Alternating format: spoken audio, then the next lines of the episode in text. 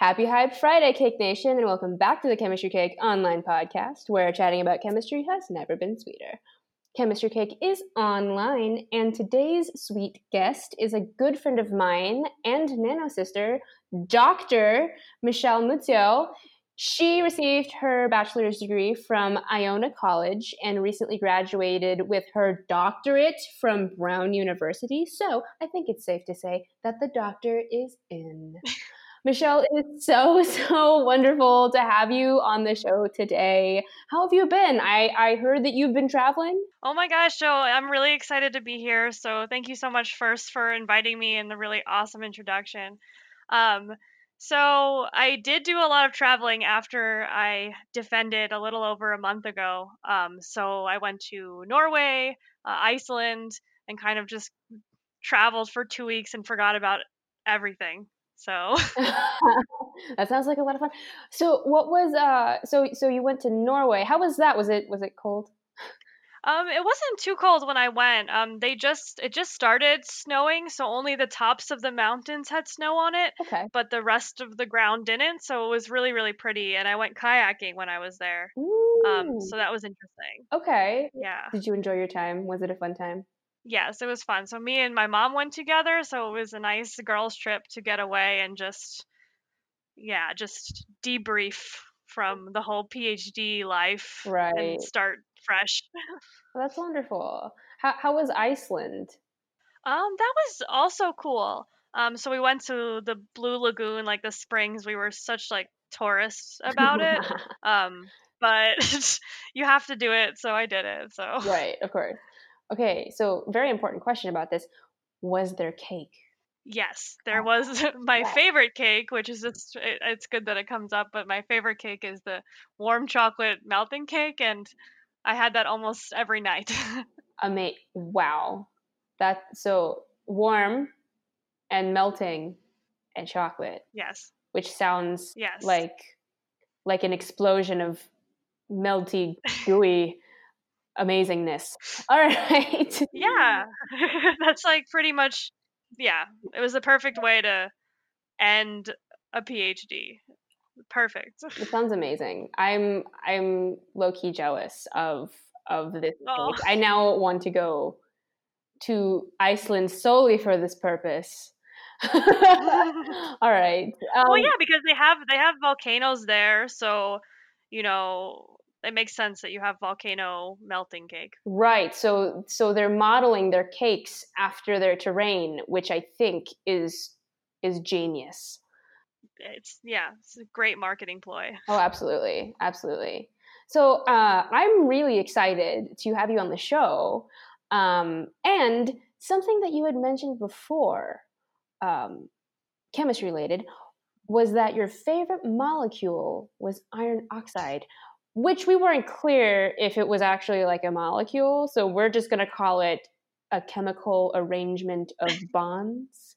But you said you weren't Yeah. going to tell me one, and now I need to know. Like before, I wanted to know, but now I like need to know. So, so, so I, I mean, can you please explain to us, firstly, how there are separate, like several types of iron oxide, and then which one is your favorite? Yeah, so iron oxide is kind of strange um, because it can form all these different um, types of lattice systems. It can crystallize all these different ways. Um, so there's um, hematite, magnetite, a whole bunch of other ones that just have different arrangements of iron and oxygen. So different numbers of them, different states of them. Um, so I worked specifically with magnetite. So that was Fe3O4. Um, so we had a really neat synthesis in our lab where we could make just that type, um, which was kind of neat because sometimes it's hard to make only one type of iron oxide. Mhm. Um, so we were trying to uh, make this catalytically active for um, different types of reactions. Um, but unfortunately, some people beat us to it. Um, so there were papers published about using the same type of iron oxide for CO2 hydrogenation. So Hmm. just CO2 and hydrogen mixed together um, to actually form uh, gasoline like arrangements of carbon. Oh, Um, so it's kind of neat that um, something that we think of as rust can end up being a catalyst. Um, but yeah, people beat us to it, so that project kind of, you know, fell away. Oh, flaked like dust. um, anyway, so so yeah. would I assume? So you did not. Which of them then is your favorite? My favorite then is is the magnetite. It's the magnetite. The Fe three hundred four. Right. Okay. So, um, and which by the name we can deduce is magnetic, right? Yes. Um, yes. You know, and the, for the folks that that know me a little bit, I work with tiny magnets. So, would you yes. Tell us a little more about your experience with these molecules? Like, did you work with them solely as as catalysts? Were you making nanoparticles with them? Were you studying yeah. their magnetic properties? Yeah, so I was almost solely um, focused on synthesizing them to use them as catalysts. Mm-hmm. Um, a lot of other people in my lab try to make, you know, better magnets and try to study their magnetic properties. Mm-hmm. Um, so they're nanoparticles. Uh, so I was a nanoparticle synthesis person. Um, so I mostly focused on trying to get them to be catalytically active. But a, with a lot of magnetic things, it's kind of um, sometimes it's kind of tough. So I would I would stir my reaction, and then all of a sudden I would find that my catalyst, instead of being in the solution, would all be on the stir bar. Oh my god! So I would I'd be like, wait, this is this is a new problem. This is a new problem that nobody else in my lab has. um, so I went through. I remember like I was so I was so convinced that my catalyst was gonna work that I like sat there and just started shaking it for like a half hour because I was like, no, I, I can't I can't stir it, but I think it's gonna work. And then I I shook it, and everybody was like, what are you doing? And I was like, I can't stir it, guys. And they were like, you know, they have like stir like they have special stirs that you don't you know you don't need to magnetically stir it. So then finally we like got one of those. But oh my gosh, that's I... that was like my second year of grad school. So I was already like one year in and I still was doing stupid stuff like that. oh my gosh. Honestly though, like you, you get creative. You get creative. Like like if you don't have Yeah, a thing yeah. or you don't know that a thing exists, you get creative. Oh man. Yeah. It's kind of fun when when there's things that you that you like that you feel so passionate about that you're willing to do weird things Oh yeah. just to see if it works. Uh-huh. No, I definitely Yeah. get that. That's uh yep. Yeah. Oh man. Okay. So you work with you work with catalysts. Uh and and folks who know Yeah. yeah, this is really exciting. Um, so folks who know you on Twitter will know that you often tweet cat gifs for Cat Catalysis Wednesdays. So, um, and I, I'm curious, the reaction that you focused on um, in your doctorate program was that the hydrogenation of of carbon dioxide? So, no, because I never actually got that reaction to work. Oh, I see. So, um, for the catalyst I was trying. Um, but so by the end of my PhD, we started working on um, biomass conversion reactions. Whoa. So, yeah, it was like it was kind of a big a big switch, but it worked, so that was good. Biomass conversion reaction. You're gonna have to explain that to me because I was like, Yeah, is yeah, yeah. going on there? No, yeah, and and how does catalyst, how do nano catalysts fit into it?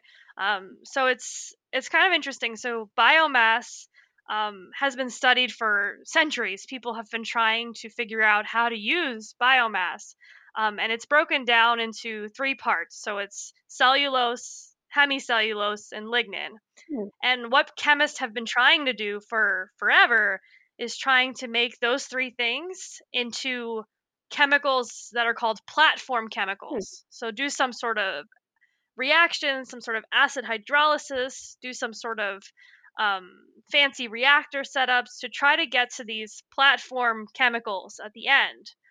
And what's interesting about these platform chemicals is then you can do interesting chemistry with them, um, trying to make even more interesting molecules. Um, so kind of the the seller and what I kind of try to tell people to get them interested is what if we could use chemicals derived from biomass to synthesize all the chemicals we would ever want or need. Mm-hmm. Um, so, how can we make things that are commodity chemicals or maybe more designer chemicals, like things that are in pharmaceuticals? Um, how could we potentially make them from biomass? Um, so that was kind of the the end part of my PhD. The reactions that finally kind of worked Mm-hmm. had to do with that. Well, that's really cool. So, what catalysts did you end up working with?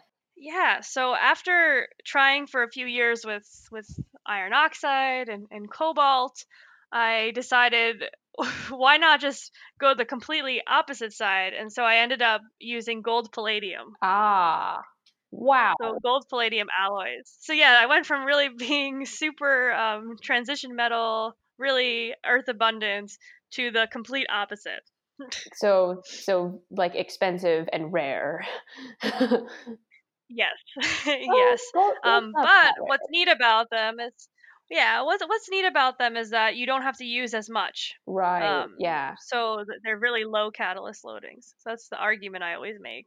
Which is really great. Like you only need a little bit, and it just you got you've got the reaction that just goes for essentially ever. Not really, but like you know. Mhm. So that's Mhm. really cool. Yeah, because you know you always yeah you always learn in in chemistry that a catalyst is something that you're supposed to be able to reuse and reuse without degradation. That's the theory behind what a catalyst does. It's not really supposed to interfere with the reaction. Um, so it's it's interesting to have a catalyst that is so stable that you can keep reusing it and reusing it and reusing it. Um, so So um, the mechanism by which the catalysis occurs with with these gold palladium um, alloys is that known? Um, so people have tried um, studying gold's effect on palladium. So palladium is typically thought of as the more um, catalytically active metal. Um, so if you look through all of the literature, people are always trying to do stuff with palladium. Right. Um, so it's actually kind of weird that you would want something with gold. Um, so what our lab was great at was trying to synthesize nanoparticles of the same size and the same shape with various de- compositions.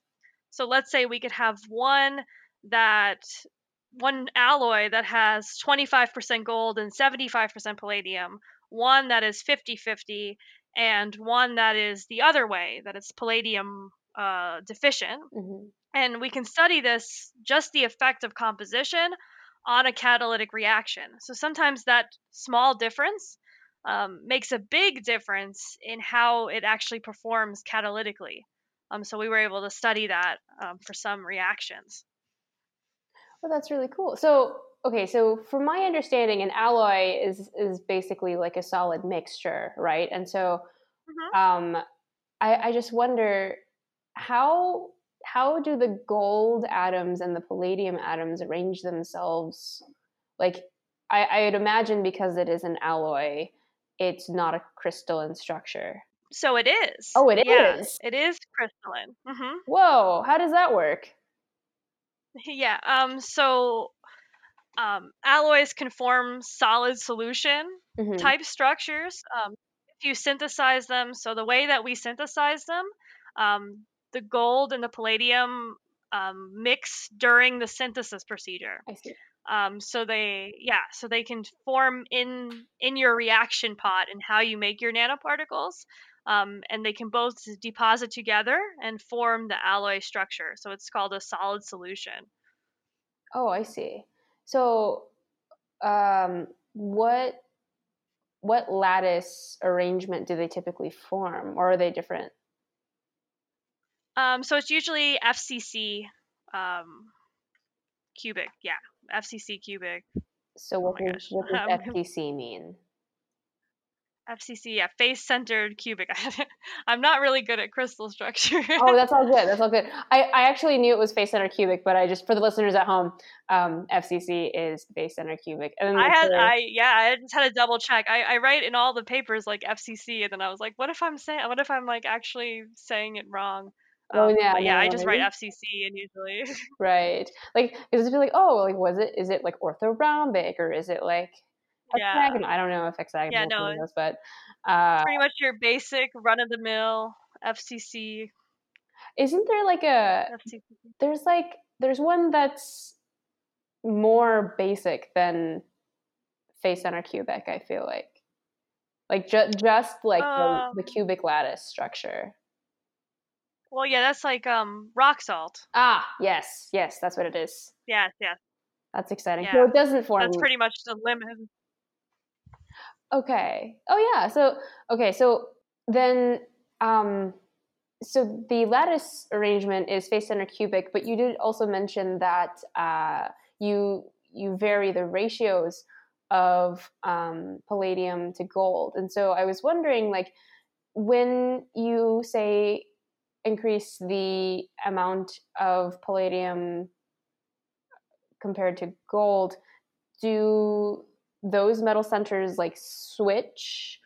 Or is there like a specific like is it like each corner is palladium and gold is at the center or gold is at each corner and palladium is at the center? Or like is there like a mix of the two? So, unfortunately, with the the FCC lattice that we kind of maintain when we're synthesizing gold palladium, we actually can't predict where they're going to be. Oh. It's pretty much an equal opportunity that gold or palladium is going to occupy any of the sites. i see um, there are ways for certain metals to control um, which where metals will go, and that's a whole other area of research um, in my lab where we did it for certain types of alloys. So like iron platinum and cobalt platinum, there are ways that you can actually control. You can actually have like a layer by layer structure.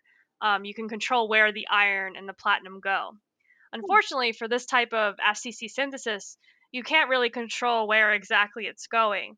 You kind of have to carefully look and see if, um, when you're taking XRD, so however you're trying to probe your crystal structure, you're trying to understand what kind of crystal you have, Mhm. you're going to see a slight shift.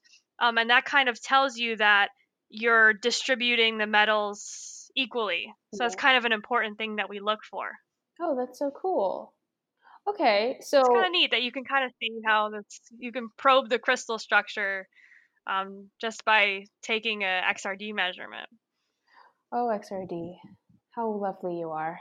Uh man I, i'm i'm like subtly also jealous.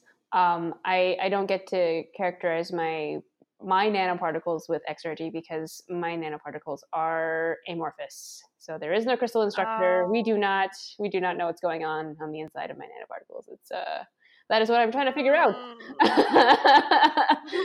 that's uh that's a part of the that's a part of the part of the project but um very much enjoying it. Uh but uh that's so it's so wild. So i i just have to pause and and reflect on you know we uh, you have these catalysts that are gold and palladium which are like pretty heavy metals. Uh yeah. and uh, and these are being used to to catalyze biomass reactions which seem to be like on the total opposite like end of the spectrum in terms of chemistry so you have the chemistry of life and then chemistry that's like metal like rocks Yeah. like pretty rocks pretty Yeah. expensive rocks Shiny, shiny rocks. Shiny shiny rocks. Uh, so how does that? How does that? How do they? How does that even work? How do they fit? Like that's so wild. yeah, it's it's it's different to to think about. And when you're trying to design Catalyst, um, sometimes it's it's really hit and miss. Like you try a whole bunch of things. Um, you try to rationally design what you're gonna do. You try to figure out what you want to do next, like based on reading the literature and stuff like that. But a lot of it is just you know, trying and then accidentally finding that something works. Um, so that's kind of a lot of things of my PhD were just accidental Yeah. going away from one project to another one and just jumping around projects and um, accidentally falling into something that you really like and you really want to do more of. Mhm. Um, so yeah, it was a lot of that, and that's kind of what happened with gold palladium and and this whole biomass conversion type reactions that I was trying. So, how did you like? So you stumbled upon like gold, palladium, Yes. catal- catalysis, and and b- biomass reactions. H- how? Um, so we had two postdocs in the lab, um, and one had been trying for a while um, to work on um, these biomass conversion reactions, um, but they uh, she wasn't really getting anywhere with them, and she was only here for like a year, um, and then she left and kind of just left a project that was kind of just up in the air. Um, and the other postdoc was starting to work on these types of organic chemistry reactions. He did a lot of stuff with like trying to synthesize polymers Hmm. with nanoparticles. Mhm. Um, so he had this whole other type of approach. Um, and so we started working together on things. He was very collaborative and very open um, to working together, um, which was kind of neat because that's not that's not the default. You know, that's not how everybody was during my PhD. Mhm. Um, and I think a lot of people can kind of relate to that. Um, so it was really nice that he kind of opened up his project to me and I got to help him and I synthesized a bunch of palladium alloys for his project. Um, like he was doing nickel palladium and silver Cool. palladium and he was synthesizing all these palladium alloys and so I helped him with that. Um, and so while- while I was doing that, um, you know, we we made the gold palladium synthesis a lot better than it was. Um, so then we started trying it for some reactions, and then I saw that the other postdoc had left and kind of left that reaction on on the back burner. So then it's kind of how I fell into it. So what I'm hearing is you went for the gold. yes. So just like it's like all I'm hearing is like nickel and like silver is like no no no I'm going for the gold.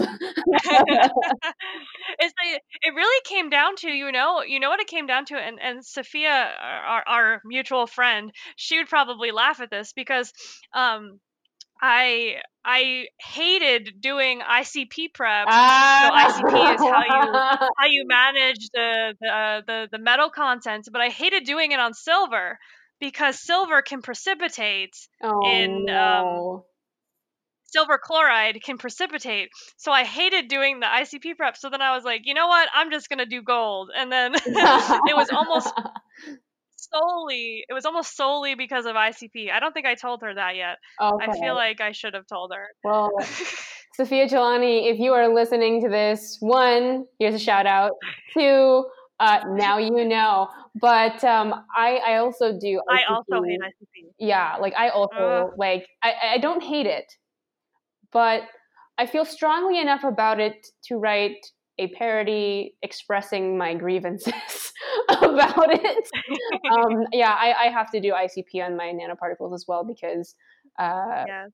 like you know m- my nanoparticles are largely organic like in fact i can make them entirely without metals um, and so Wow. we yeah yeah it's great it, it's a it's a polymer it's a po- well it's a biopolymer well yeah it's a biopolymer of uh, melanin um, and it, it mimics melanin it's it's super great we we load it with Ooh. with metals actually um, so so basically right i have this material that is not magnetic um, and i can load iron into it to make it magnetic and that's how we're trying to approach um, characterizing the local structure because we don't know any we don't really know much about it uh, and so like that's what i've been working on Oh.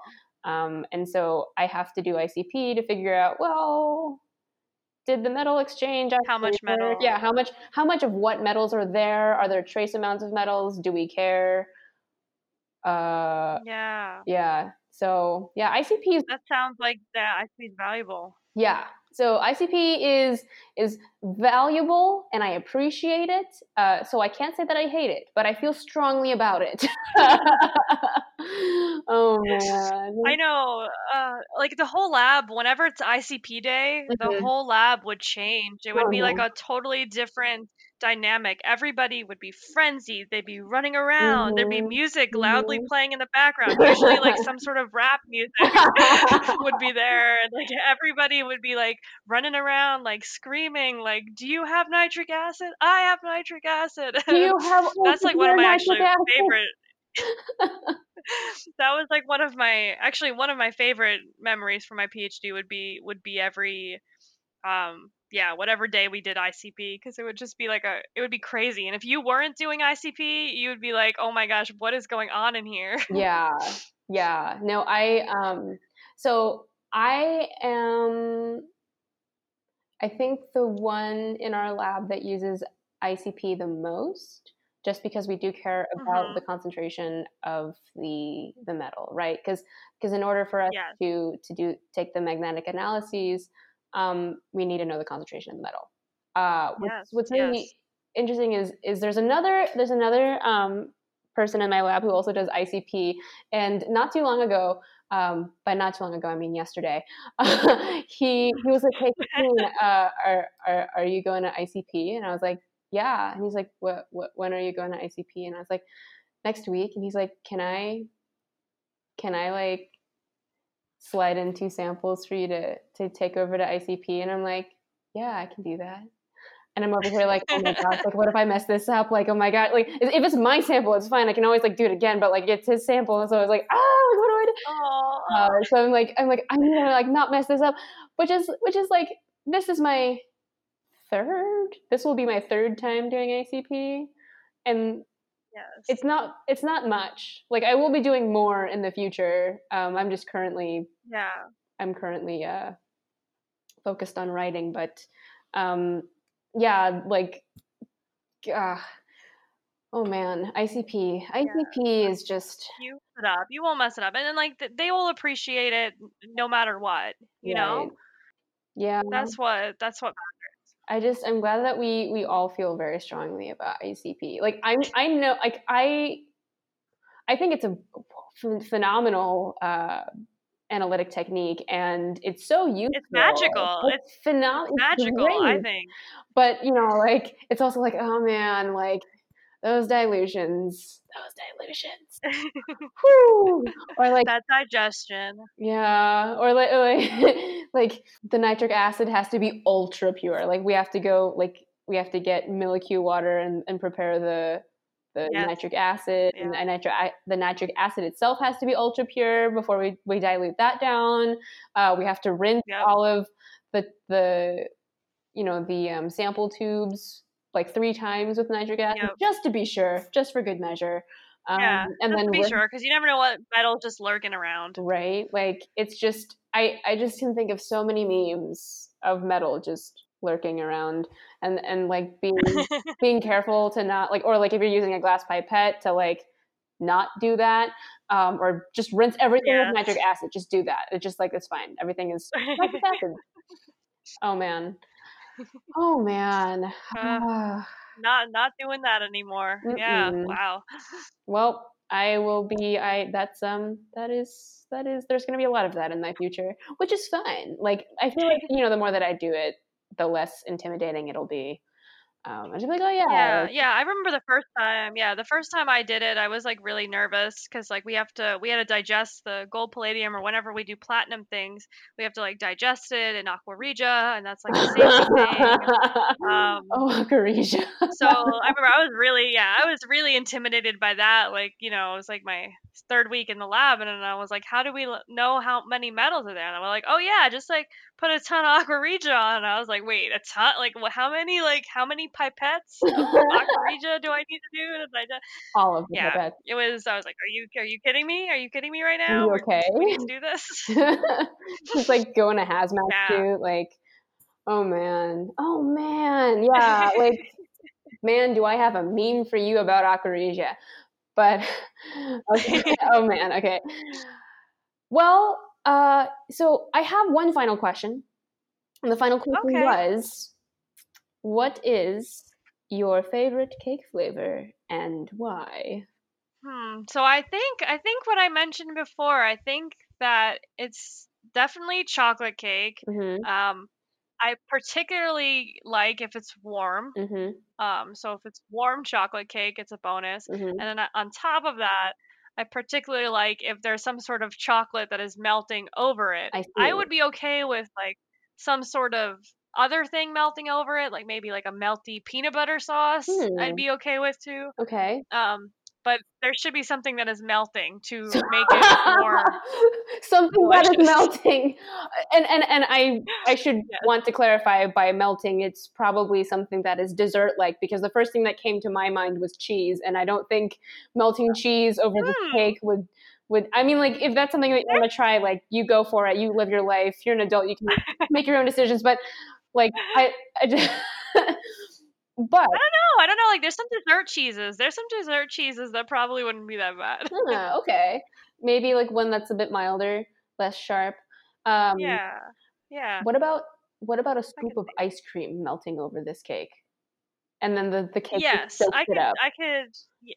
Yeah, as long as the cake was still warm Mhm. and like the the warmness of the cake was helping to melt the ice cream, Right. then I'd be okay. Okay. What about like and we topped it with like a maraschino cherry and whipped cream? Mm, I don't know. I'm not like a huge fan of whipped cream, Oh, okay, that's fair. That's you know that's so I'd prefer the whipped cream not on it. okay. But no whipped cream. everything else sounds good. Okay. All right. So so melting ice cream and melting peanut butter sauce and maybe even melting caramel. How do we feel about Yes, caramel? Yeah. I would be okay with that. And Yeah, maraschino yeah, I'd be okay with that too. Okay. I would be Yes. concerned if the maraschino cherry was was melting. Um Maybe it's a little too hot. it's like, is this is this a volcano cake or just a volcano? Who knows? Um, Yeah, I I I feel like yeah, this is kind of the discussion. Like you know when you give students um the to write a procedure about something like you know how to make a peanut butter and jelly sandwich. Mhm. I feel like this is where the students could take this and then run the wrong way with it. Like if you say heat the chocolate cake, they're gonna heat it to like 400 degrees like the oven. 400 degrees Celsius or Fahrenheit? I don't know. Yeah, or. Kelvin. I don't know. to Kelvin, who's not even heating it. up. Well, yeah, 400 400 Kelvin is just like slightly above room temperature now. Yeah, it's not that hot. Oh wait, no, no, no. Maybe it is because room temperature. It's a hundred degrees above warm. Yeah, a hundred degrees above. Never mind. It's it's a lot hotter than room temperature. Where is room temperature? 390, 298. 298. 298. Okay, 298. that works. Yeah. Yeah. So it'd be warmer. That actually would probably be the the socially acceptable heat of a chocolate cake. Would probably be around. Uh, maybe a little too warm, but that's not bad. 400 Kelvin, Whoa. better than 400 Celsius. Oh my gosh. Or just I feel like we just, yeah, we we discovered something right now.